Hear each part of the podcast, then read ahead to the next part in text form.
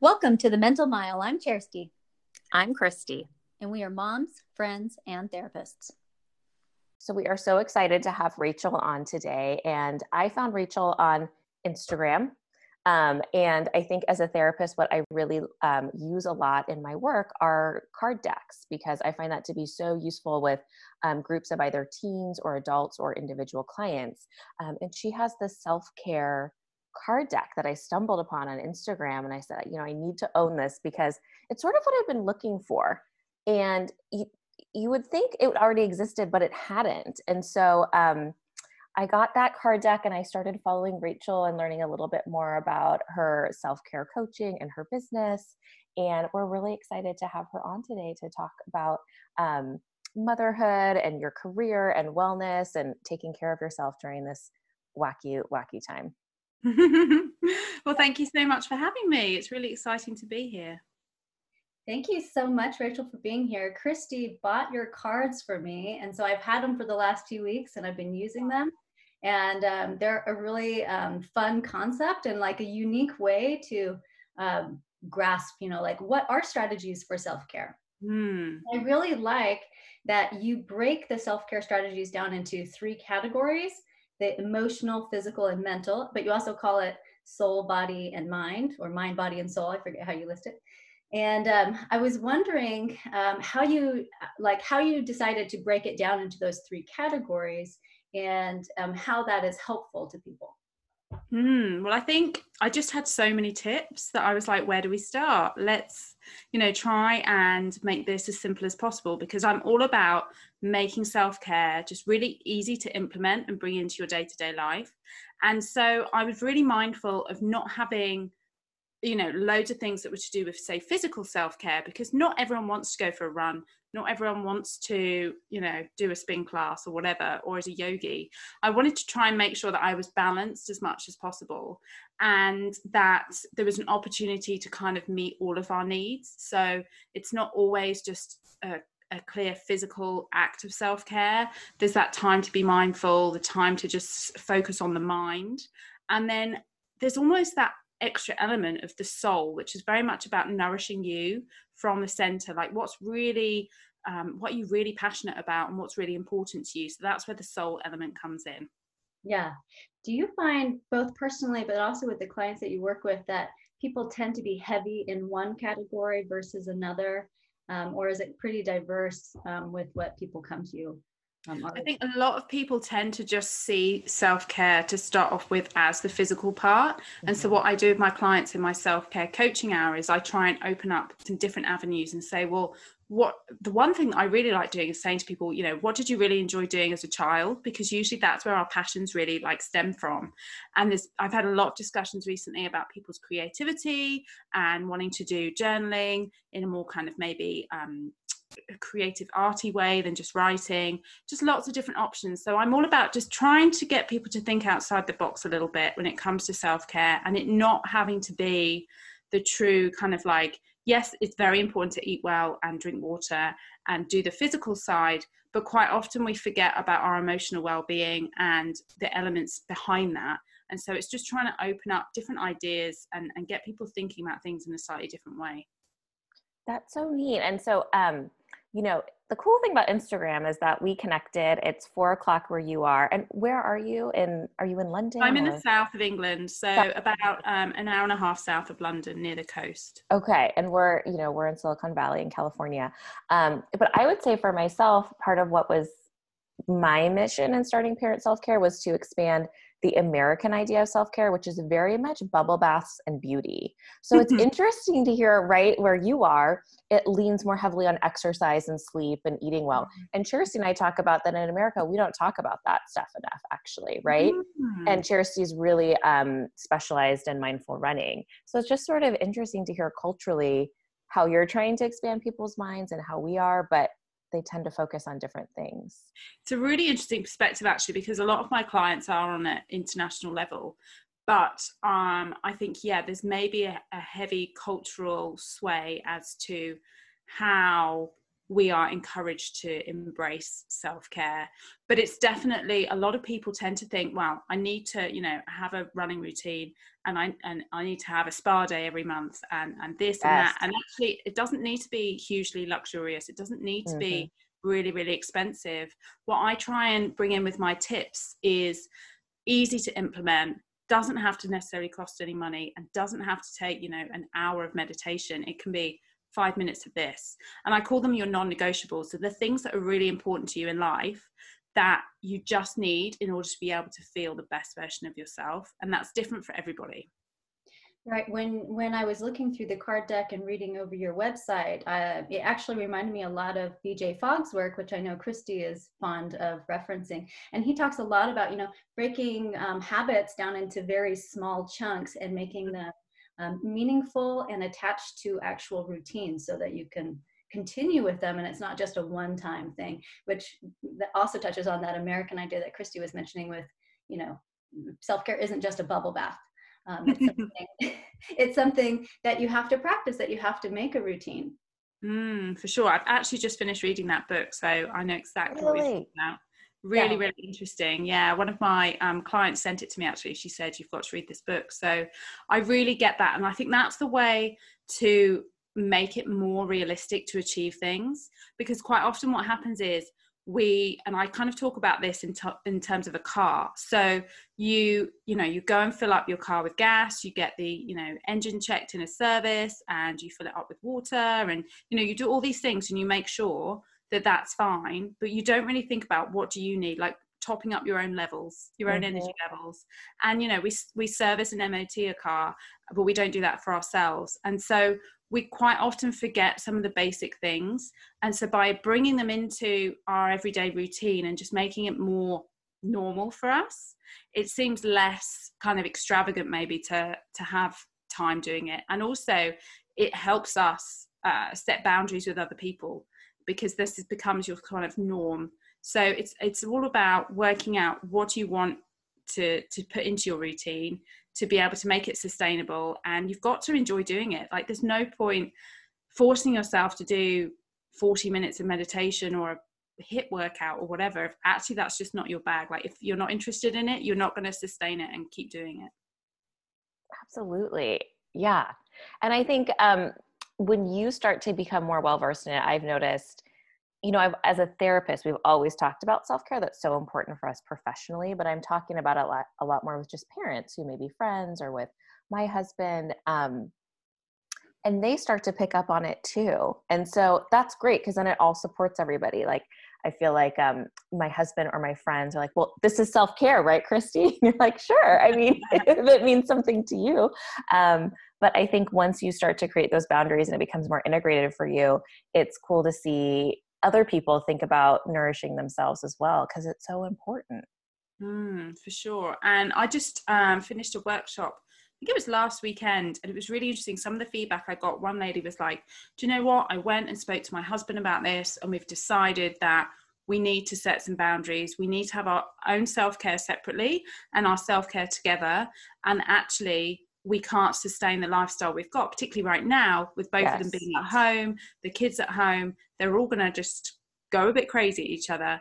And so they're like, right, you have your time out and do your thing here. I'm going to do this. We set up, um, you know, like a kind of star chart for all of us to tick off. Are we drinking enough water? Like some really basic things that they were like, our nutrition is not great. We're not getting enough sleep. Like the real mm-hmm. core things that we need. And as a family, they've discussed that. And I think that's just really clever in a way because rather than getting to a point where you're all kind of reaching burnout in different levels, and even you know kids can have their own version of that mm-hmm. that let's have a sensible conversation but it's quite hard to open that up sometimes and start that that ball rolling and have that conversation that's so great and that you know you're talking about you know how a family is really doing that at home but i think you actually specialize in work people in the workplace. Is that right?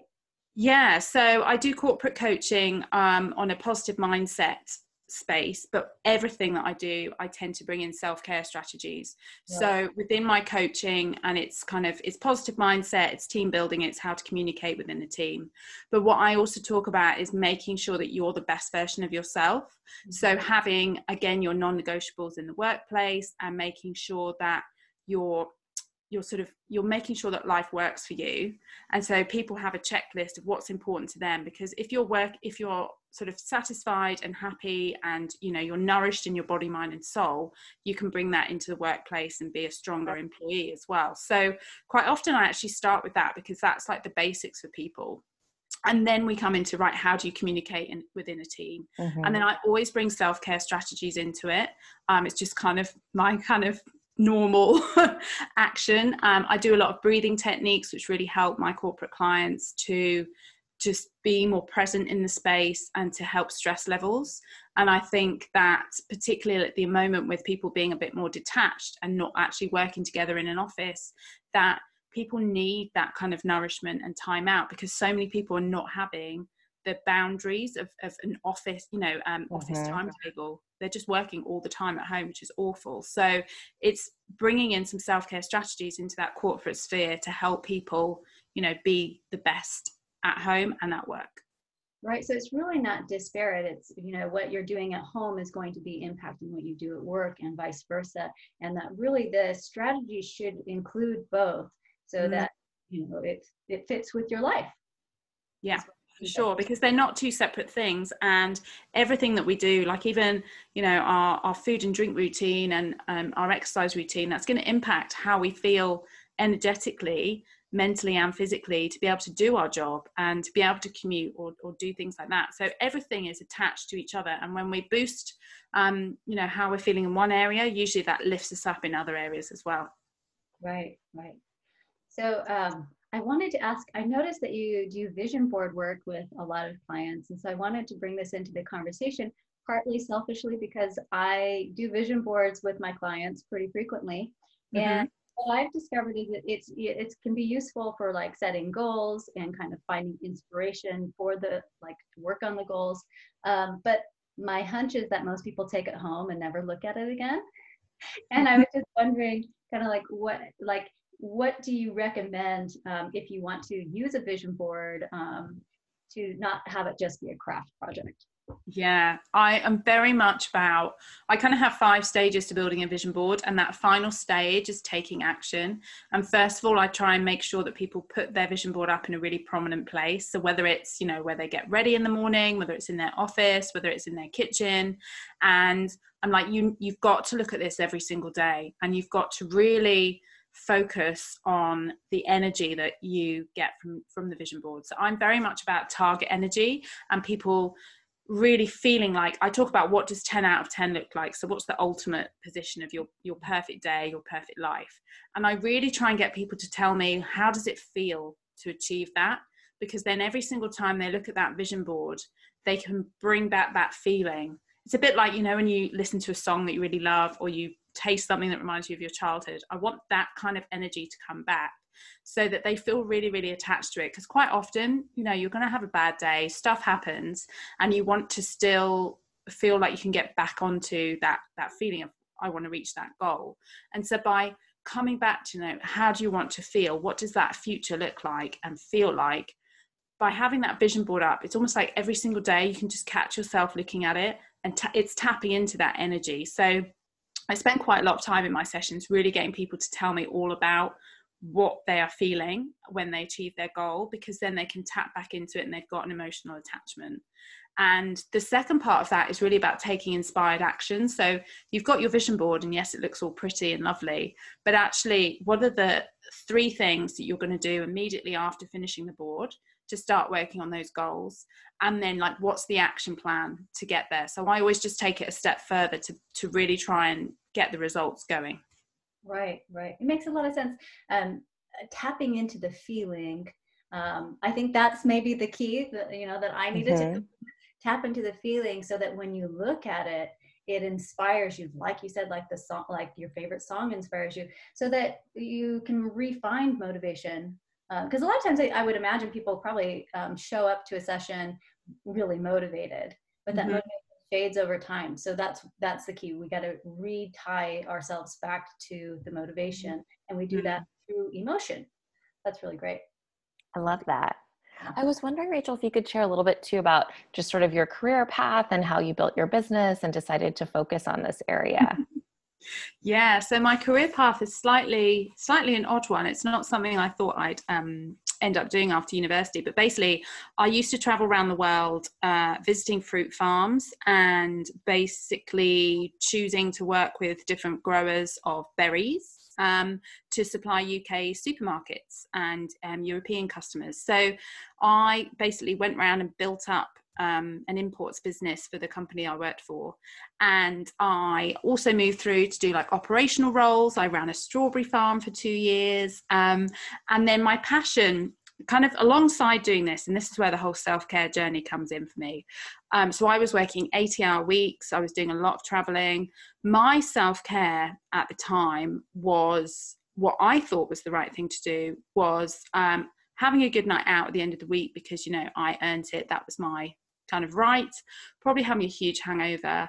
I, you know, I was drinking wine, drinking coffee, and I thought I was doing the, the best thing possible because I would go to the gym and I'd do a spin class and I'd go running. But actually, what's happening there is you're just keeping your adrenaline levels really high.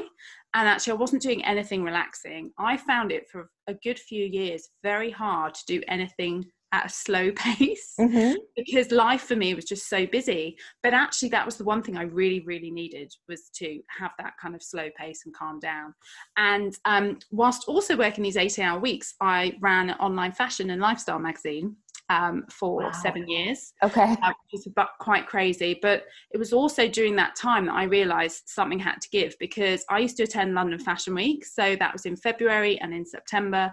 And that coincided actually with the end of two import seasons. And I realized for the last two sessions that I went to London Fashion Week is that the last two times I went, I couldn't speak because I had sort of really really burnt out that i literally had like a throat infection and i just wasn't well. And i was like do you know what? This is i'm spending my holiday going to london fashion week because that's something i really really love but actually i feel absolutely exhausted and rubbish and i can't communicate with people. Right. and i just realized you know this is not a sustainable lifestyle whatsoever. Um, so i've always run a business alongside my day job. It's just sort of how I've been. And over time, that's kind of evolved. But what I really, really enjoyed doing when I had a kind of slightly crazy time working for a network marketing company and I was really rubbish at selling product. I love the product, but I was rubbish at selling it. But the thing I loved was personal development.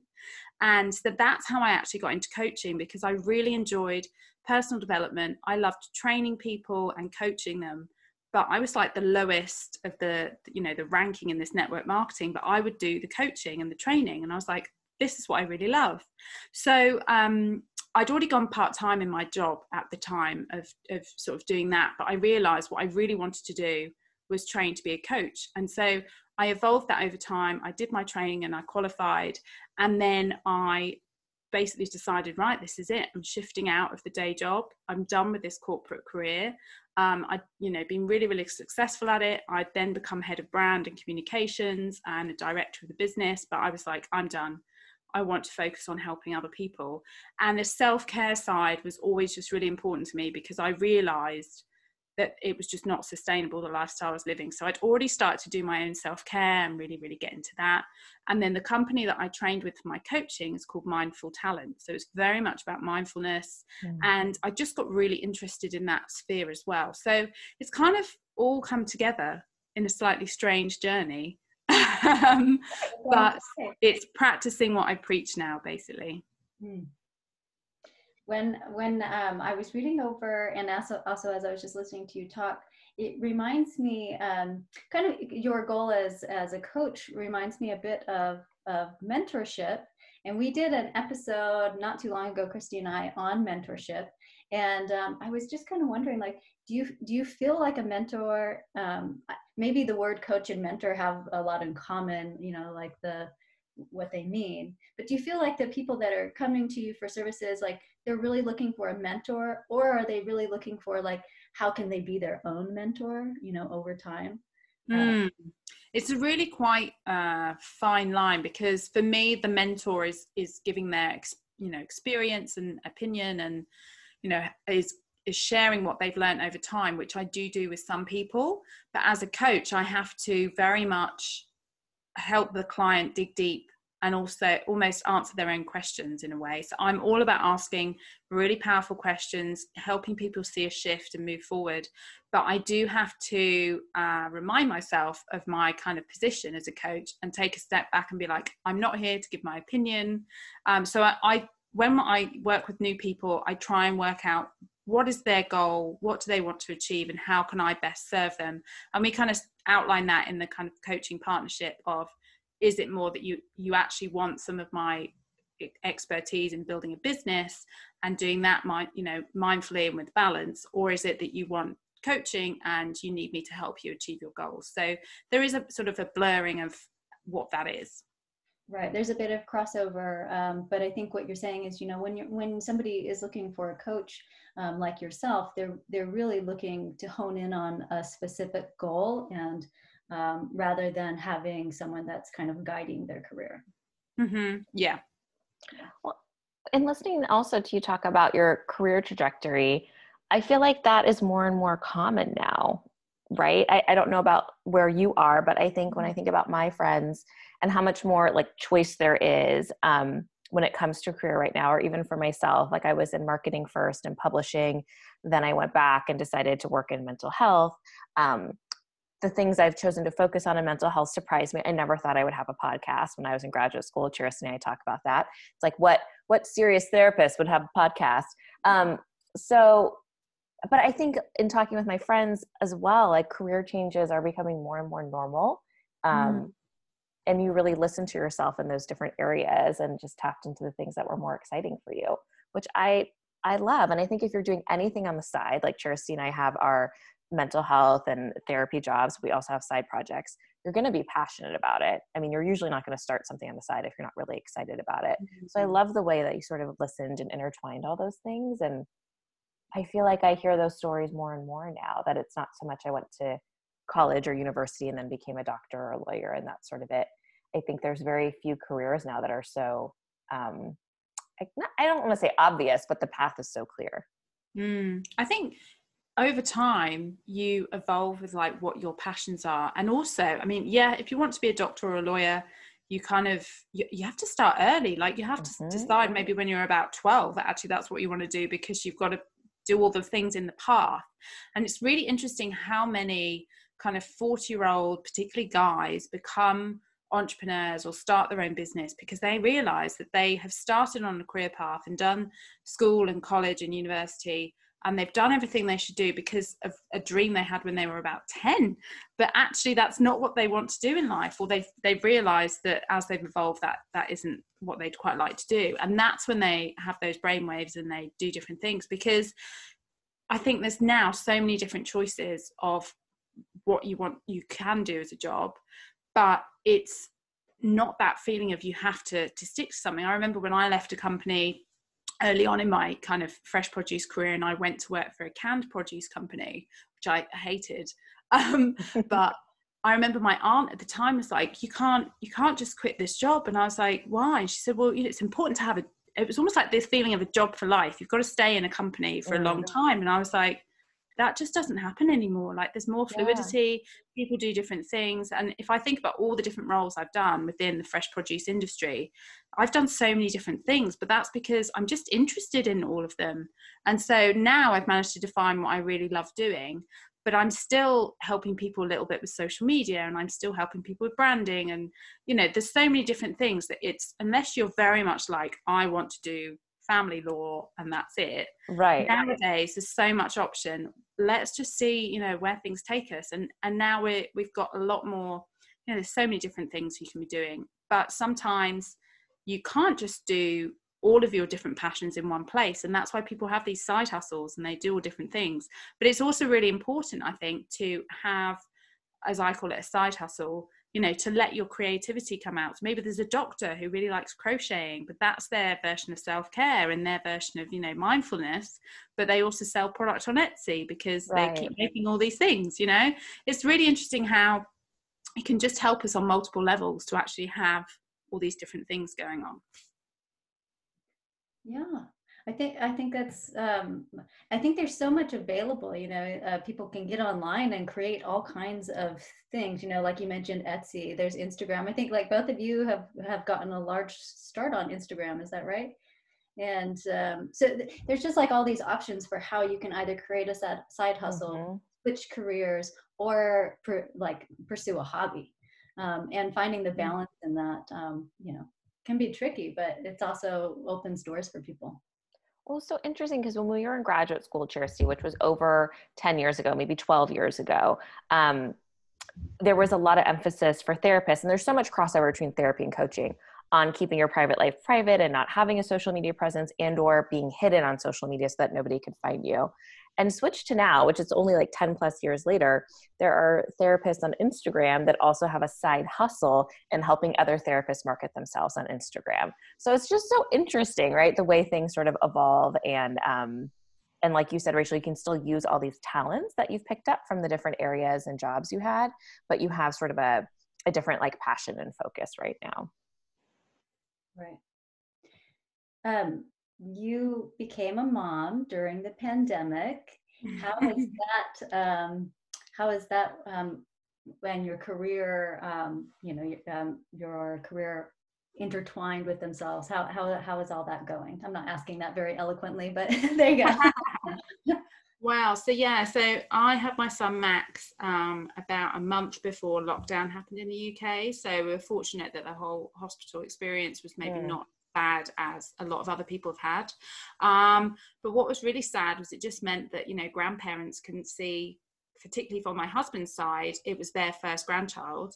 And so I think um, we managed to have like a week of them being able to have baby cuddles and then that was it um, and unfortunately my mum had also been in hospital at the same time having a hip operation mm. and so you know not to be able to have that support on hand to have people you know just coming around and supporting you. They say you know it takes a village to raise a child. Well we we only had like the two of us and um it just became quite difficult i think. But i have to say that although it was difficult and we missed out on lots of things now you know the grandparents can come and see in different levels because there's bubbles and there's all sorts of things going on.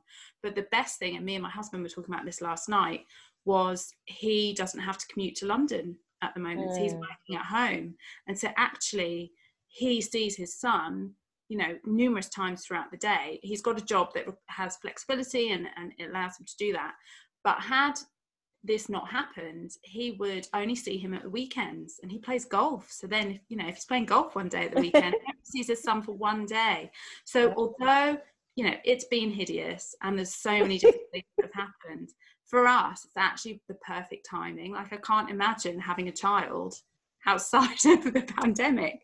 So it's had its pluses and minuses. And I mean, this is just my uh, usual positive way of seeing things, but I've seen it in a really positive way. And we've had to adapt. And it's funny because I was always very adamant at the start, like, I don't want to use my mobile phone around him. Mm-hmm. Um, you know, try and keep it in a different room. But now that's how he sees his grandma and his granddad yes. Time and Zoom yes. calls. And it's just different. It's not quite how I thought it was going to be. So we've just had to adjust to it. And, you know, there's some weeks where it's been really hard and it's been really sad to, you know, not just have people coming and visiting all the time but it's allowed us to be our own little unit and probably helped us as a as a small family like really bond So I'm trying to see the positive in it. yeah, well, that's really lovely. I love, I love, you know, you're really highlighting the closeness that it's allowed for you to have. And I remember as being a, a new mom, like kind of wanting to kind of hunker in and like just be a family. And so the fact that, you know, that's been possible, that's what a highlight. Yeah. Mm. Did you ever experience um, because I think you know that's sort of the natural inclination, right, in the fourth trimester, just to to hunker down, right? And I I was reading everything about sleep, and I would have the lights low, but then after like a couple months, I was like, let me out of here. Let me out of the cocoon. um, did you feel a little extra trapped with all um, with the lockdown and everything? Did you have that feeling of I want to get out? Probably the, the uh, that timing that you're talking about. It that's when things shifted a little bit for us. So then we could do a bit more.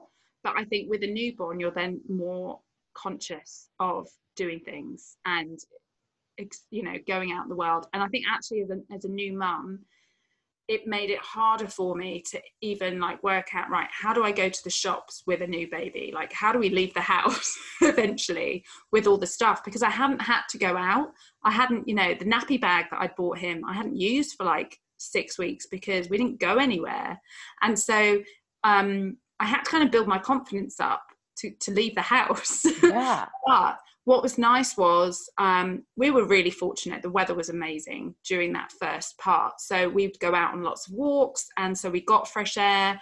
We, you know, all of us had some time outside and we've just really made the most of our kind of local um, village that we live in because it's quite a small place where we live. But it was interesting that transition of when things could, could open up. It was almost that hesitance to go, oh, we're gonna we're gonna go out there but that was also around about the time when you know we could go to like mum and baby classes we could start going to okay. do like swimming those okay. are the things i really miss because you know new mum coffee dates they just didn't happen right um, we used to do kind of play dates via zoom the kids obviously clearly don't get that so there's quite a lot that we missed but right. i think it made me tap into my existing network a lot okay. more mm.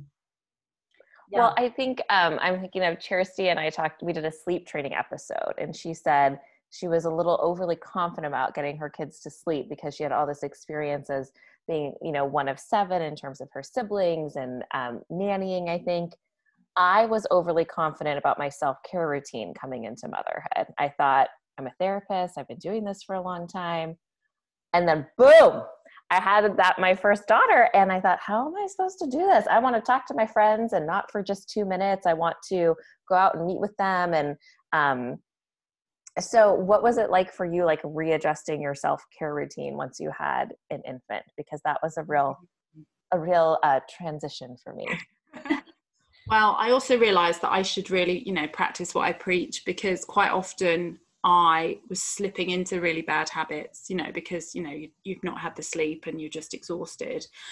I what I realized, and I always remember one of my friends saying this that, and she was a bit like me, you know, very got stuff done. I was always busy in my corporate career and doing everything else, and you know, I was always just ticking stuff off, and I found it really frustrating that I couldn't finish task and I couldn't have a conversation for more than two minutes and I just had to really readjust my um, thinking about it and give myself a break and be like, right, what is the one thing that you want to achieve today? And if you've done that, mm-hmm. that's fine. Like, don't have 10 things on mm-hmm. your to do list for my own kind of mental well being. But also, what I realized is um, literally practicing what you preach. So I have a weekly well-being checklist that my clients have, and you can also get as a free download through my Instagram.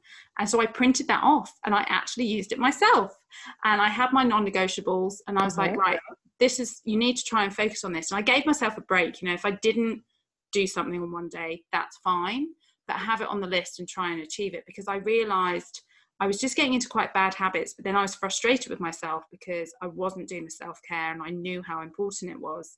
And just, you know, saying, allowing other people to do some stuff as well. And by saying, look, can I just have 10 minutes to go and do this? Or I'm going to have a bath tonight once the baby's asleep. And it might be that that's the last thing in the world I want to do, but, you know, the washing up can wait or whatever can wait. Okay. Go and do that one thing because you know it's going to make you feel better in the long run. So I've just really tried to bring in some stuff every week that's a bit of a non negotiable, try and make it happen because I know on the other side of it, I'll feel better.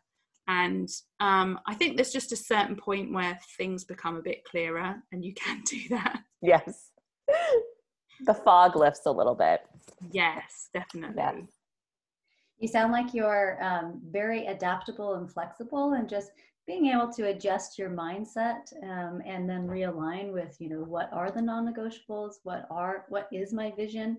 Um, that's those are your guiding lights right? It's like the north star. Yeah. exactly. I mean it doesn't happen every day. I am you know human and i have to give myself a talking to if it you know all goes a bit wrong. But again you know just give yourself a break and you know wake up the next day and be like right today's going to be a good day. This is what i'm going to do. So um, yeah, I try to to stick with it as much as possible because I know that I'll feel nourished and more energized, and I can give to other people more because I've looked after myself. But sometimes that doesn't work, and it's okay. Yeah. Right. Being able to let go. Yeah. Yeah, that's the trick. I mean, as therapists, that's what we're hoping for ourselves and for other people, right? That you have the foundation and the structure and also the grace to know when to be kind to yourself and know that it didn't happen and you're human.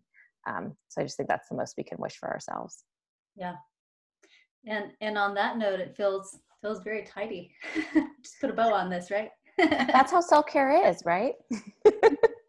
um, well, Rachel, I think we were really excited to talk to you about your cards and your and your coaching business. But is there anything else that we missed around where people can find you or what you're passionate about that you'd like people to check out for you?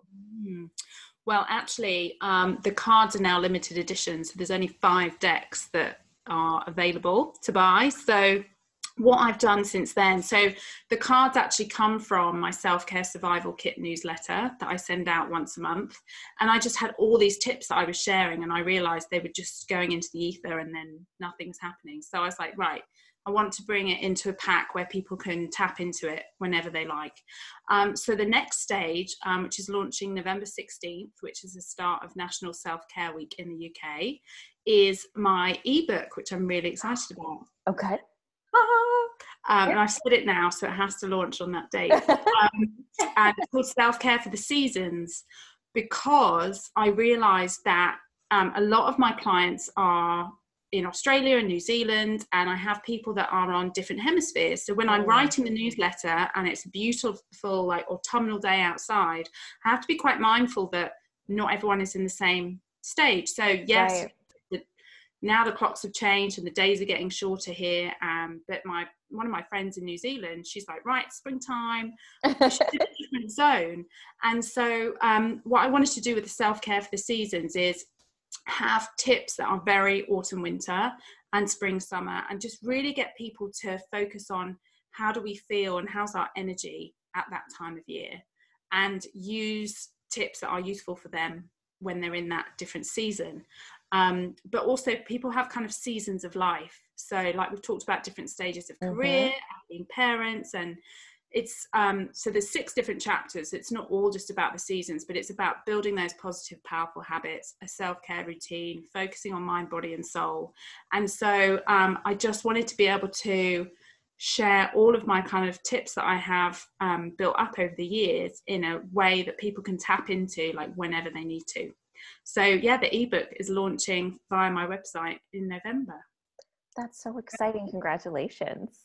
Thank you. And I will say too, I subscribe to your newsletter. I feel like once a month is a good time. There's always some great nuggets in there. And if you're just um, wanting to get started and get to know your work doing that, and it sounds like downloading the wellness well-being um, worksheet would be a good place to start. Mm-hmm. But um, but I like the way that you. I think it's clear. I think it's practical. Um, and then I do think for people who get in ruts, I just like having a variety of ideas. And so I feel like you've got lots of little small nuggets um, when you're needing that new inspiration or your your season has changed. Maybe you're a mom and you have less time and you need to come up with some different ideas. Like for I sure, did. We don't need something else to add to our to-do list. So self-care shouldn't yeah. be that thing at the bottom of the list. I don't want people to be overwhelmed by all the different things they can do. So I try and make it as easy as possible um, limited time you know let's just build up like we talked about with with bj fogg like tiny habits to help you feel better um, and live a better life. Yes. Thank you so much. We're, we just feel really lucky that we got to talk to you and it's so neat to i mean this is so american and basic but i'll say it. I mean i just love listening to you talk too. And now this weekend when i go home my kids are gonna be like why are you saying rubbish all the time mom? I'm like well you know Rachel says rubbish and putting it into my lingo. oh, I love it. Well, thank you so much for having me. It's been wonderful. Yeah, thank you so much. Kristi, that was such a fun conversation with Rachel.